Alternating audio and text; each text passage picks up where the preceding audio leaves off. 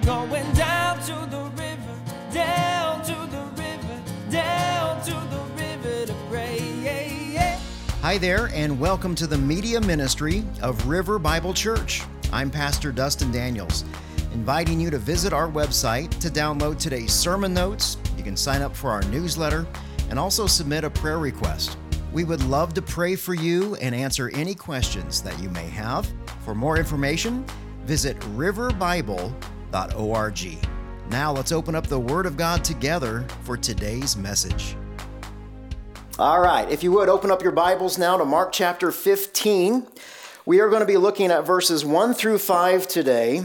If you do not have a Bible, we got Bibles in the back there. That's our gift to you. We want you to take that home and have the Word of God in your hand, all right? Um, as you turn there, let me review from last Sunday. So, we carefully considered Peter's denial of Jesus. And it's important to note here that Peter, he didn't just deny Jesus once or even twice, but three times. He denied him three times. So, what led to Peter's betrayal? Well, we learned several things about what not to do. Key point from last week Peter talked too much, he listened very little, he refused to pray. Mm, that's, that's never good. He acted too fast and he followed Jesus at a distance. So, in other words, Pete represents you and me. We all do that, don't we? You guys are out of practice. I've been gone for a couple weeks and y'all are out of practice. That was a great spot for an amen. amen. Thank you. You guys act like I'm the only one that this, this stuff impacts. I got my eye on you.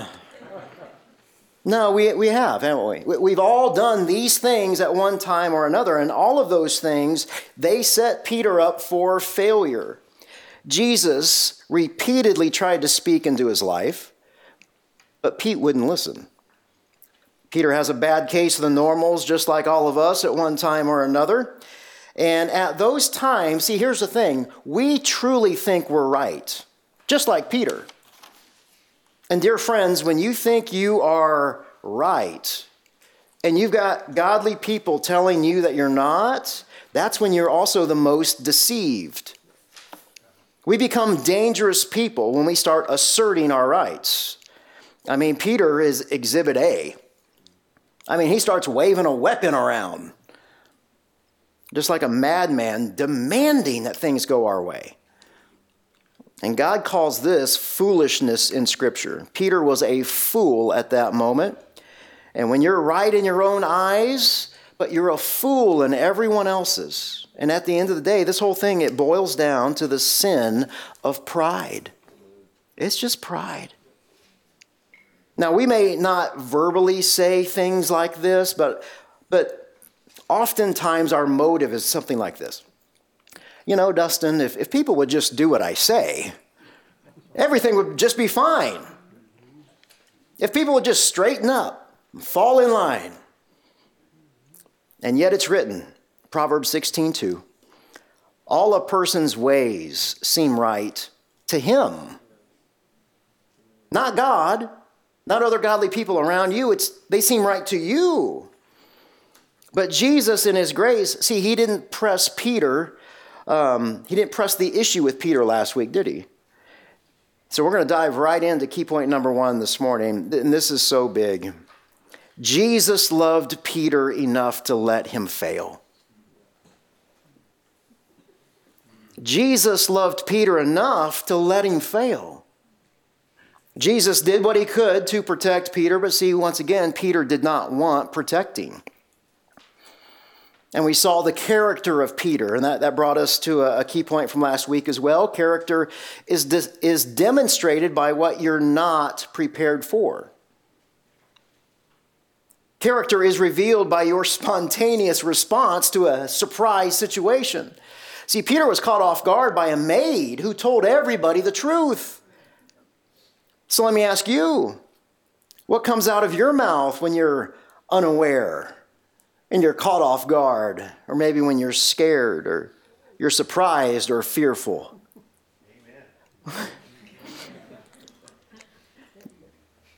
See what comes out of what comes out of your mouth is revealed what's deep into your heart. Now, that's all a review from last week. If you did miss that sermon, it's on the website. Today, we're going to meet a new person in, in the narrative of Jesus' passion. His name is Pontius Pilate. And as you'll remember, the Jews have already had two of the three trials of Jesus. These Jewish trials make a mockery of their judicial system.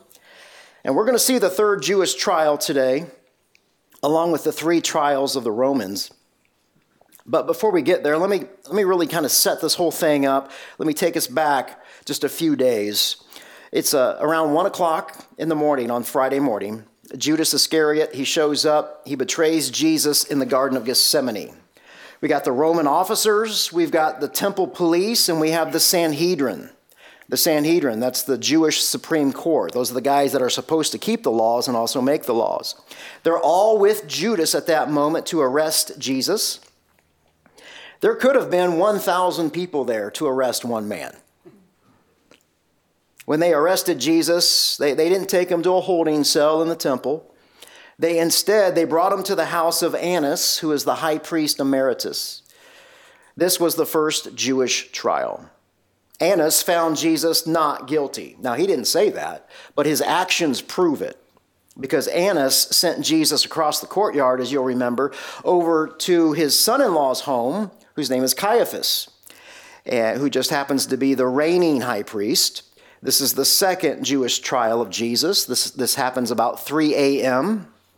And no matter how hard Caiaphas tried to condemn and to convict Jesus formally, he couldn't find any faithful witness or any testimony against Jesus. And we discussed all that last Sunday. And as we dive into this narrative this morning, it's really important to note here that the other three Gospels give much more detail on what we're getting ready to cover than Mark. Um, so we're going to harmonize the Gospels here so we can, we can have a much more vivid picture of what takes place. But really, today we're going to focus on this man named Pontius Pilate. Who is this man? And why is he so important in the life of Jesus Christ?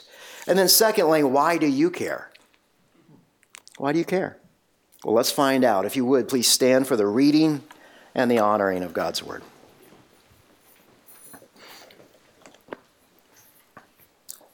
Mark chapter 15, verses 1 and following.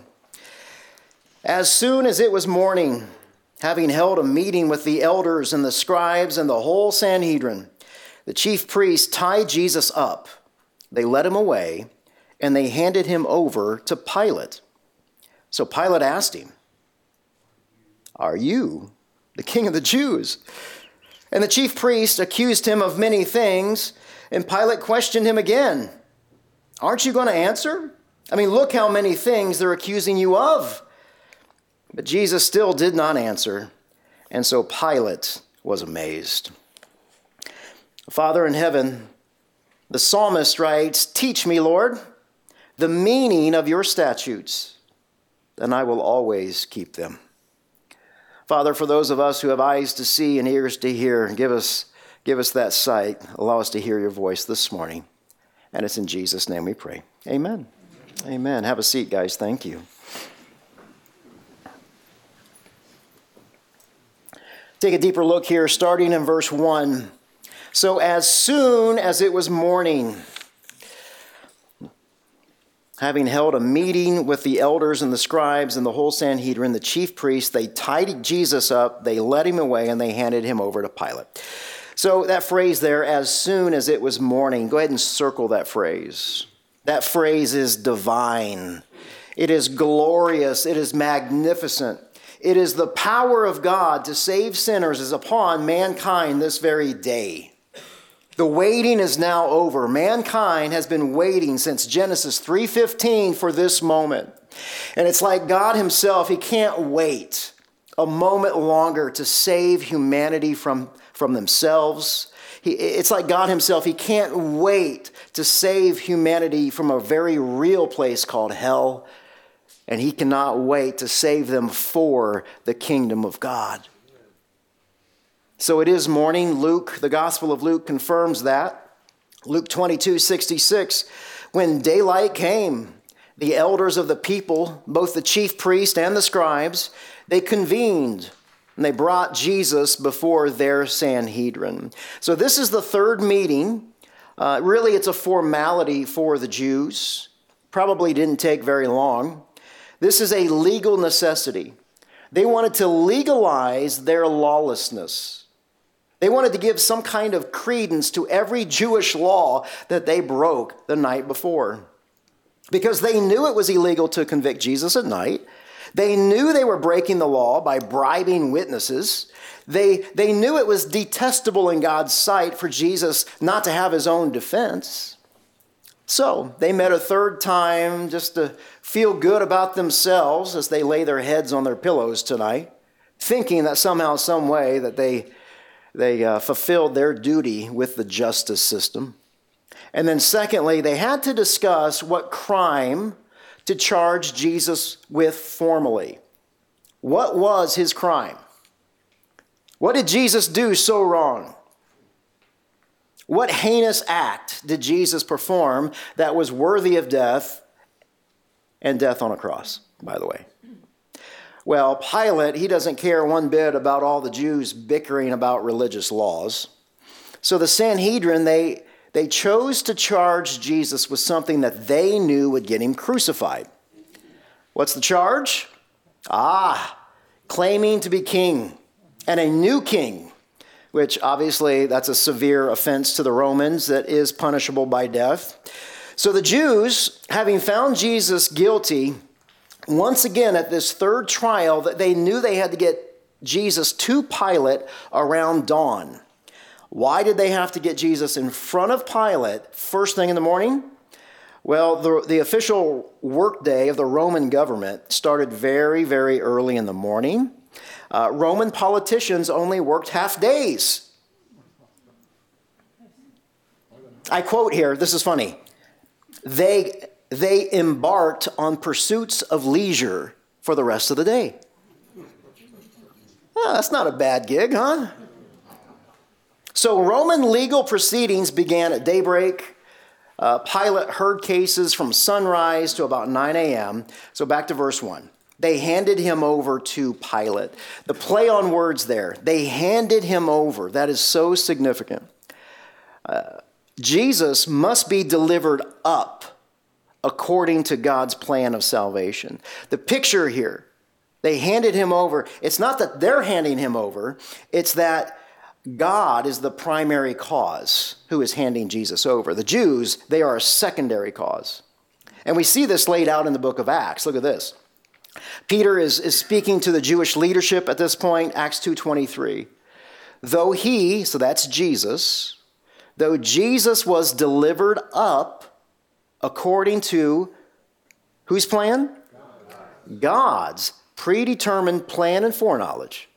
And then he says, You Jews, he's talking to the Jews. He says, You Jews, you used lawless people. Who are we talking about? The Romans. We're talking about the Romans. You guys used him to nail him to a cross. So, in God's plan of salvation, God allowed the hatred of both the Jews and the Gentiles. So, guys, all of mankind participated in murdering the anointed one. So, the Jews, they arrive first thing in the morning. They're standing outside Pilate's headquarters. Um, the Gospel of John tells us what happened here in, in John 18 28. So they did not enter the headquarters themselves, otherwise, they would be defiled and they would be unable to eat the Passover. So, this verse is a prime example of why Jesus hates religion. These so called religious men, they refuse to enter a Gentile's home because it's going to make them ceremonially unclean. But you know what? They've got no problem lying under oath and scheming and bribing, all in an effort to murder the Son of God. They've got no problem with that.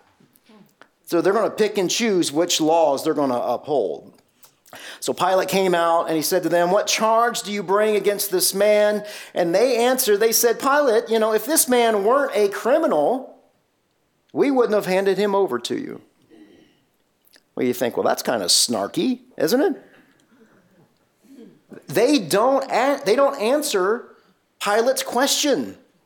The Jewish Sanhedrin, they clearly do not want Pilate to hold another trial. In their minds, they already tried Jesus three times. They've already done it. Jesus is guilty, he deserves death. So, in all reality, the Sanhedrin, they're trying to force Pilate to do their dirty work from the very, very start. They simply want Pilate to be the executioner. But Pilate's onto their game. Look at this. He says, You take him. You judge him according to your law. And he turns around and walks away.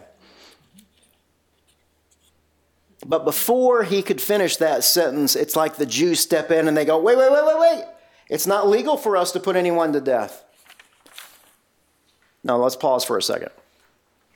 We need to stop here and realize that the Old Testament prophesied how the Roman Empire would fulfill biblical prophecy at this point. Remember that the cross was foreshadowed in the Old Testament. We got Deuteronomy 21, Numbers 21, Psalm 22, Isaiah 53, Zechariah 12. And then, secondly, Jesus was also very explicit about the cross in the Gospels, wasn't he? But here's the thing the Jewish people did not use crucifixion as a form of execution. As you know, they, they carried out capital punishment by stoning people. So, back to verse 31, they say, well, it's not legal for us to put anyone to death. So now they're, they're, they're concerned about the legalities of things after all the laws they've just broken. So, question is well, wait a second, when did the Jews lose their authority of capital punishment? Because we know that earlier in the Gospels, the crowds threatened to, uh, to stone Jesus multiple times. We all know the story of the woman caught in adultery. So, what happened? Well, the answer is found in a Jewish text called the Talmud. And the Talmud reveals the exact year that Israel lost its, uh, its authority for capital punishment. And that year is AD 30. It's also the same year that Jesus was crucified, April 7th, AD 30. So, one of the reasons that the disciples were so confused about Jesus talking about crucifixion was that the Jews, they didn't crucify people. They threw stones at their head. That's how they took care of capital punishment. So, if Jesus had been executed under Jewish law, he would have been stoned to death. Being stoned to death would make Jesus a prophet. So when Jesus kept saying to his disciples, My time has not come yet, this is one of the many, many reasons. All that to say this in God the Father's perfect timing, God moved the Roman Senate to take away the power of capital punishment from Israel so that Jesus would die via crucifixion in the exact accordance to the scriptures. Dang. He did that a few months prior. Crazy. This also applies to us today, guys. Key point number two. You look at how God moved in that administration. Key point number two God is also working in our current administration, as He does in every administration.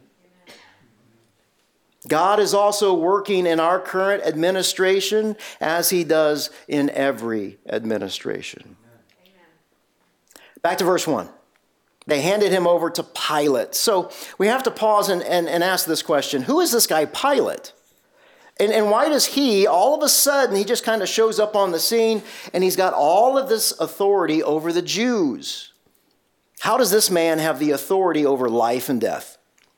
Well, this is the first mention of Pilate in the Gospel of Mark. So, who is this man?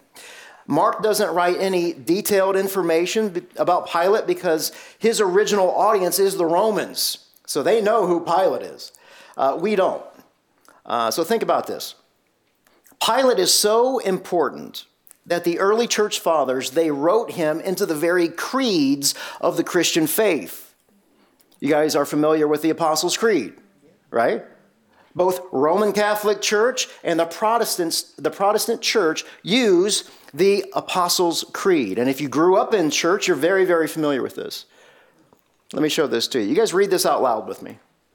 I believe in God, the Father, of the Almighty.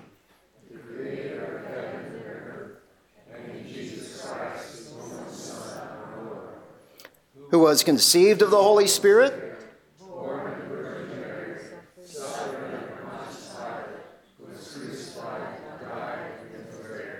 So let's pause. It's understandable to have God the Father and God the Son and the Holy Spirit in a creed like this. But why are the Virgin Mary? Why is Pontius Pilate? Why are these guys mentioned? Why not the other players in Jesus' life? Why doesn't the Apostles' Creed read like this? Jesus was also betrayed by Judas Iscariot, denied by Simon Peter, and delivered up by the high priest Caiaphas. Why aren't those people in this creed? Why is Pilate, a Roman politician, why is he placed in one of the important, the most important creeds in all of Christendom? Well, Pilate is the one who formally and judicially is responsible over the, the final judgment and the execution of Jesus of Nazareth. In other words, Pilate is the, he's the person of public record. He's the one who issued the legal judgment to crucify the Son of God. And dear friends, that's a significant detail. So let's learn some background on Pontius Pilate. Pilate was born in Spain. He's a Roman citizen. He served as the, the governor, or uh, what scripture says, the prefect, for just over 10 years.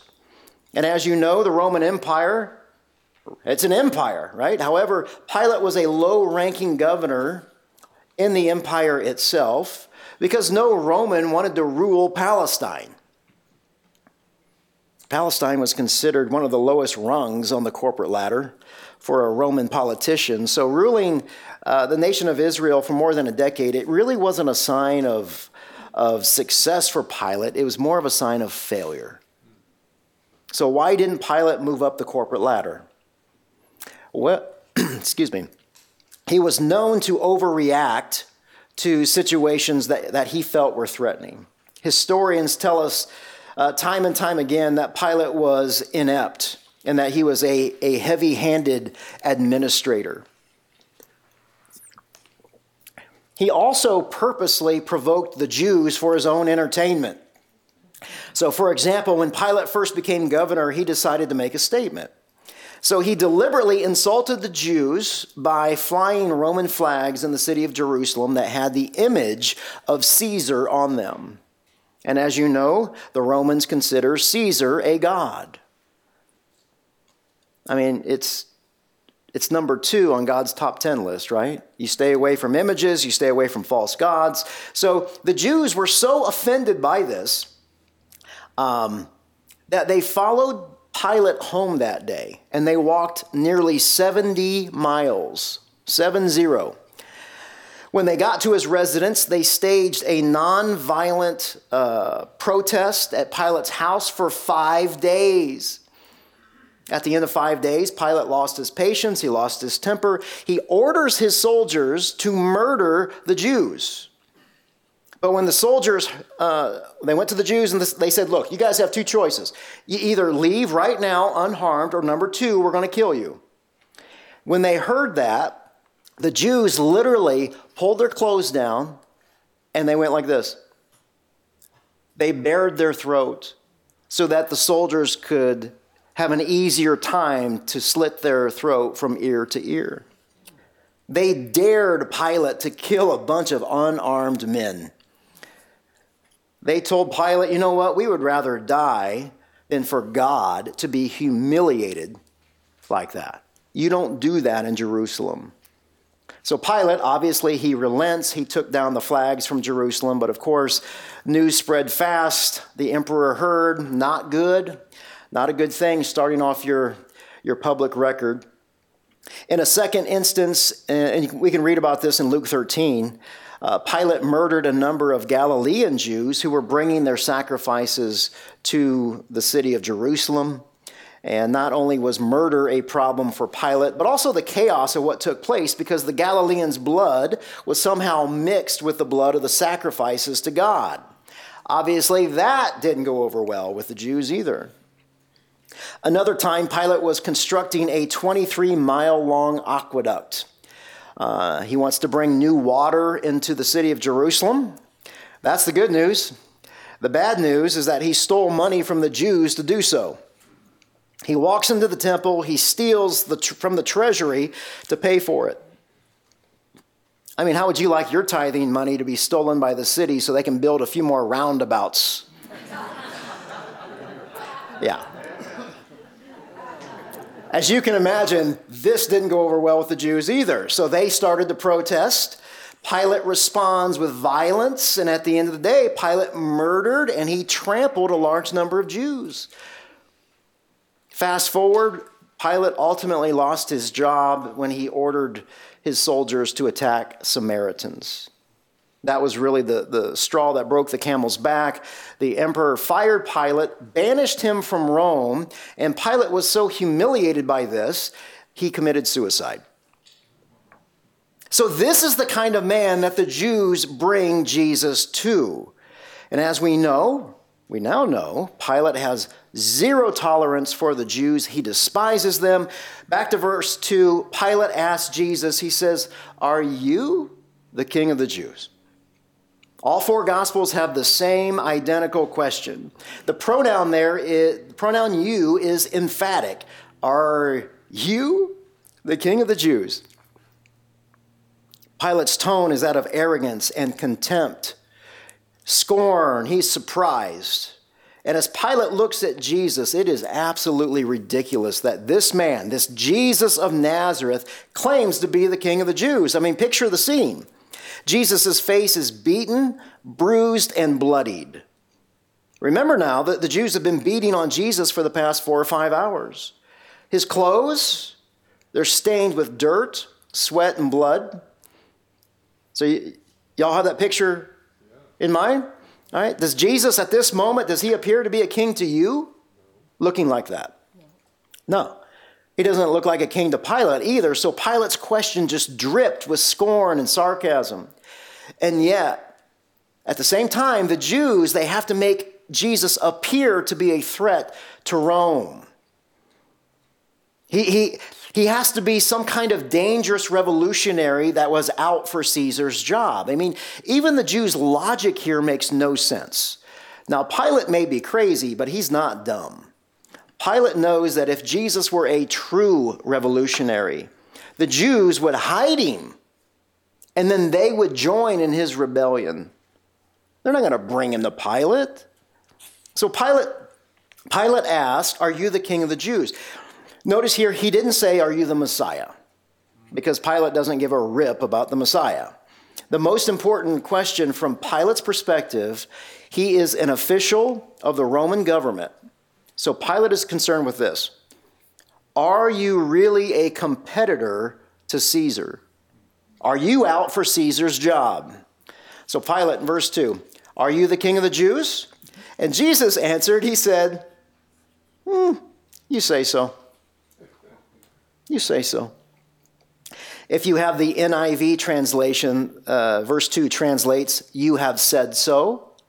If you have the New King James Version or the NASB, uh, that translates it as, It is as you say. Jesus' answer here has been grossly misinterpreted, misunderstood. Jesus' wording, it sounds a bit strange to us in the 21st century. So we have to understand what Jesus is doing. He's, he's responding with Pilate's own words, not Jesus' words. Because Jesus, he, he doesn't deny the title, the King of the Jews, but Pilate said that. Pilate said, Are you the King of the Jews? That was not his preferred title. But make no doubt about it, he is most definitely affirming that he's a king. Now, from Pilate's perspective, He's a strange and puzzling king, but he is a king nonetheless. So, what Jesus is saying to Pilate is yes, I am a king, but it's not what you think. It's not what you think, Pilate. I'm not out for Caesar's job. I could give I care less about Caesar's job. So Jesus' answer implies that, that his, his answer is open for, for more discussion. And we see this discussion in, in John's Gospel, chapter 18, verse 33. Pilate went back to the headquarters, summoned Jesus, Are you the king of the Jews? And Jesus answered, Well, are you, are you asking on your own? or have others told you about me? Oh, come on, Jesus. Uh, I'm not a Jew, am I? Your own nation and the chief priests, they handed you over to me. So what have you done? My kingdom is not of this world. If my kingdom were of this world, my servants would fight so that I wouldn't be handed over to the Jews. But as it is, my kingdom is not from here. Ah, so you are a king then. Well, you say that I'm a king. Jesus replied, I was born for this, and I have come into the world for this, and that is to testify to the truth. So even though the Jews found Jesus guilty three times, Pilate does not. So look at verse 38 here. After he had said this, he went out to the Jews again, and, he, and Pilate tells them, I find no grounds for charging him. That word, that, that phrase there, I find, that is legal language that determines a verdict. And it's still used today in our courts. But the Jews, they did find grounds. So back to our text in verse 3 the chief priest accused him of many things. What things? We find those things in Luke chapter 23, verse 2. Well, Pilate, we found this man misleading our nation, opposing payment taxes to Caesar, and saying that he himself is a Messiah. He is a king. So, in other words, they're accusing Jesus of treason, tax evasion, and terrorism. And as we all know, right, we, have been spending the last 19 months in Mark's gospel verse by verse. And we know that those things right there, those are outright lies. Jesus is not an insurrectionist, he, he never promoted rebellion. Jesus never even hinted at civil disobedience against Rome. The truth is, is that he taught people how and why to pay their taxes. Uh, Jesus also physically avoided people who tried to make him king by force. So while the Sanhedrin continued to spew out all of these lies, verse 4, Pilate questioned him again. He says, Jesus, aren't you going to answer? Come on, man. Look, look, look how many things they're accusing you of. Jesus' silence is his answer. See, Jesus, he remains silent, but but Pilate wants him to respond to these charges because Pilate is following Roman law. Roman law centered on the indictment, so you have to have the listing of the charges. The defendant re- responds, so Jesus is supposed to respond to that. And then Pilate makes the decision. The, the problem uh, with, that Pilate has with Jesus is that Jesus doesn't respond. So, key point number three Jesus trusts in God the Father to provide the answer to those charges. Jesus trusts in God the Father to provide the answer to the charges. So, in other words, Jesus did his job for the past three years. Jesus was obedient to the Father. He proclaimed the gospel to Israel. Jesus healed the sick, he cast out demons, and now Jesus watched quietly for the Father to act. What's the problem with waiting on God to act? The problem's the waiting. Y'all with me? God's timing is not our timing. We all want to be delivered from pain and suffering right now. And in, in Jesus' circumstance, before the truth is revealed, Jesus has to be humiliated, he has to suffer, and he has to die the worst death a human being can ever endure. Verse 5. Jesus still did not answer, and so Pilate was amazed. So Jesus did not answer, and Pilate was amazed. Why is Pilate so amazed? Because Pilate is used to, to people begging and pleading for their lives. He's never seen a person this calm or confident. The, the demeanor of Jesus just really caught him off guard. This is Pilate has never seen a prisoner like this before, ever. Jesus is not acting like a treasonous, tax evading terrorist that the Sanhedrin are making him out to be. Brings us to key point number four. Jesus was not acting like he was getting ready to die because he wasn't. Jesus was not acting like he was getting ready to die because ultimately he wasn't. Jesus' composure facing, facing death amazed Pilate as well, as, as well as it should because Jesus is no ordinary prisoner. Pilate had no idea that Jesus was fulfilling Old Testament scripture at this moment.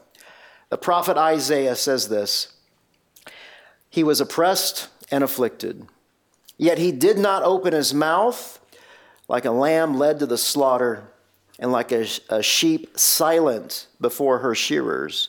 He did not open his mouth. Who's Isaiah talking about? Jesus. See, it's at this moment where Pilate is convinced of Jesus' innocence. And this is also the moment where Pilate learns that Jesus is a Galilean. So Pilate thinks to himself, Oh, you're a Galilean. This is Herod's problem. This isn't my problem. Luke tells us this part of the story, Luke 23 6. When Pilate heard this, he asked if the man was a Galilean. Finding out that he was under Herod's jurisdiction, he sent him to Herod. Herod was in Jerusalem during those days. Herod was very glad to see Jesus. I bet he was. For a long time, he had wanted to see him because Herod, he wanted, he had heard about him and was hoping to see some kind of miracle. He wanted to see a fancy magic trick.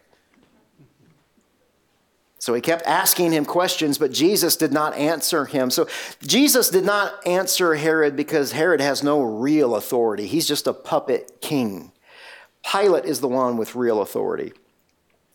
And this is amazing, verse 10. The chief priests and the scribes, they stood by vehemently accusing Jesus. They're just following Jesus around wherever they go, and they're spewing the same lies over and over and over. There's just a broken record. Verse 11 Herod, his soldiers, they treated Jesus with contempt. They mocked him. They dressed him in bright clothing, that's king's clothing, and they sent him back to Pilate. So Herod sent Jesus back to Pilate, and once again, this proves that Jesus is innocent. Both Pilate and Herod saw the religious freak show for what it was.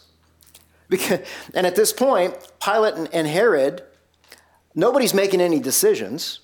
So the, the Sanhedrin, they're getting angry about this.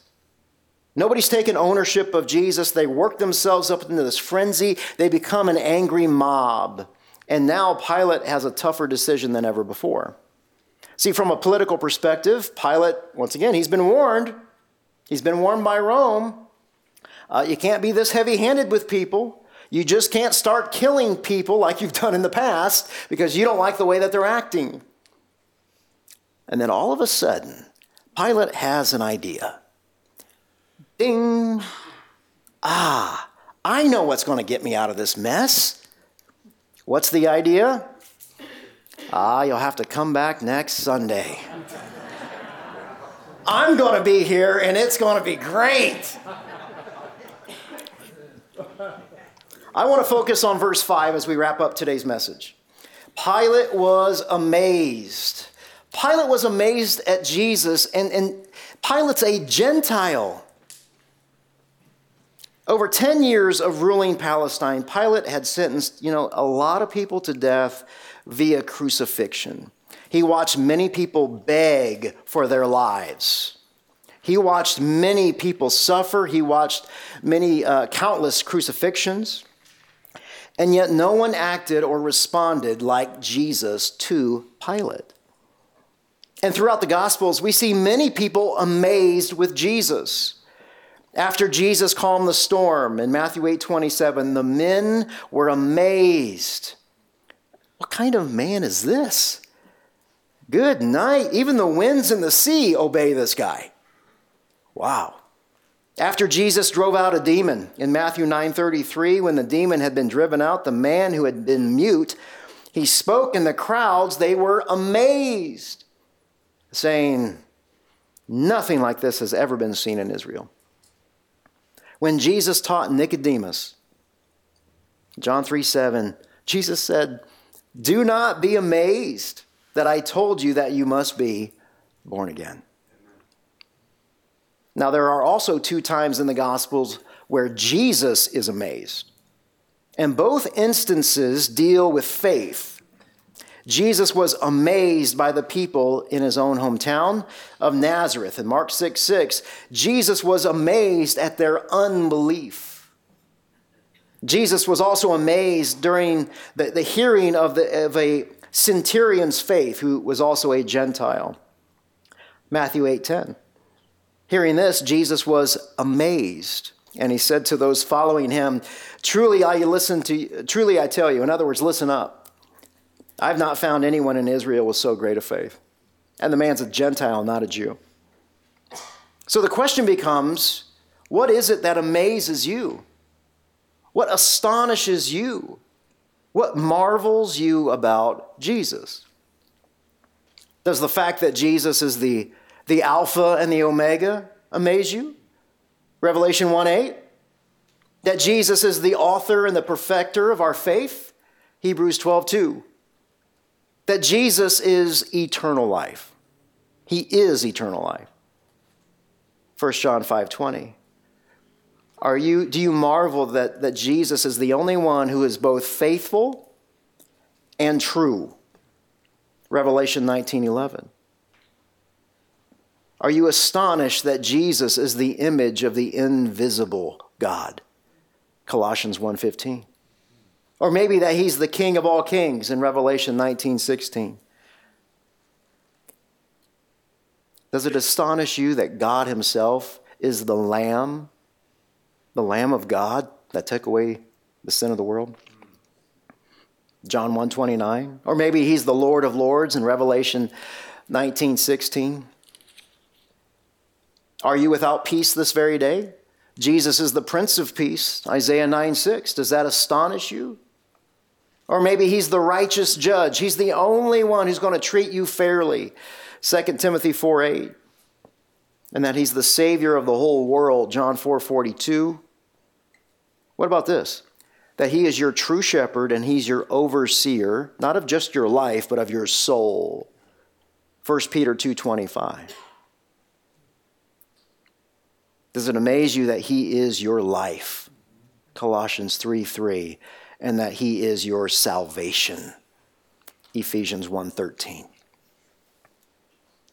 And I could go on and on and on and on all day long, right? But maybe a better question is this Is, is Jesus amazed with you?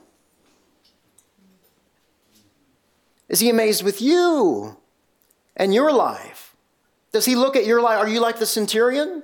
Is Jesus amazed that you are an obedient child of God, sharing the good news of the gospel with those in the Verde Valley?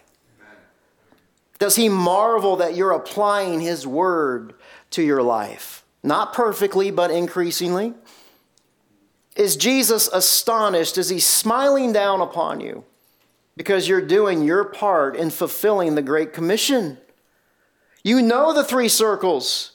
You've been handing out those blue cards, you've been giving out those Bibles. Or, or is Jesus amazed that you're so fearful of the world? Is Jesus looking at your life and, comparing you to, to the people that were living in his hometown in Nazareth because of their unbelief that Jesus does not have control over this mess that we see? Is he more amazed that you're more concerned about politics and COVID? Than the souls of those here in the Verde Valley? What do you spend more time talking about? COVID or Jesus? If you were to tally up those two words at the end of the day, how many times would COVID come up and how many times would Jesus come up? Jesus was amazed twice in the Gospels. One, for faithlessness and the other for faithfulness. Faithfulness, faithlessness. I think that's a really good question to ponder this week. Father in heaven, what an amazing text of Scripture you have given us today, just like you do every single Sunday.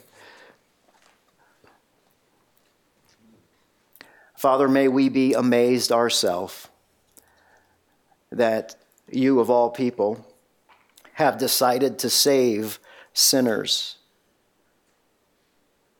You've taken our hearts, you've ripped them out of our chest. They were, they were hard, they were cold, they did not love you, and they did not love people. But only by your grace did you give us a new heart, a heart to love you, and a heart to love people.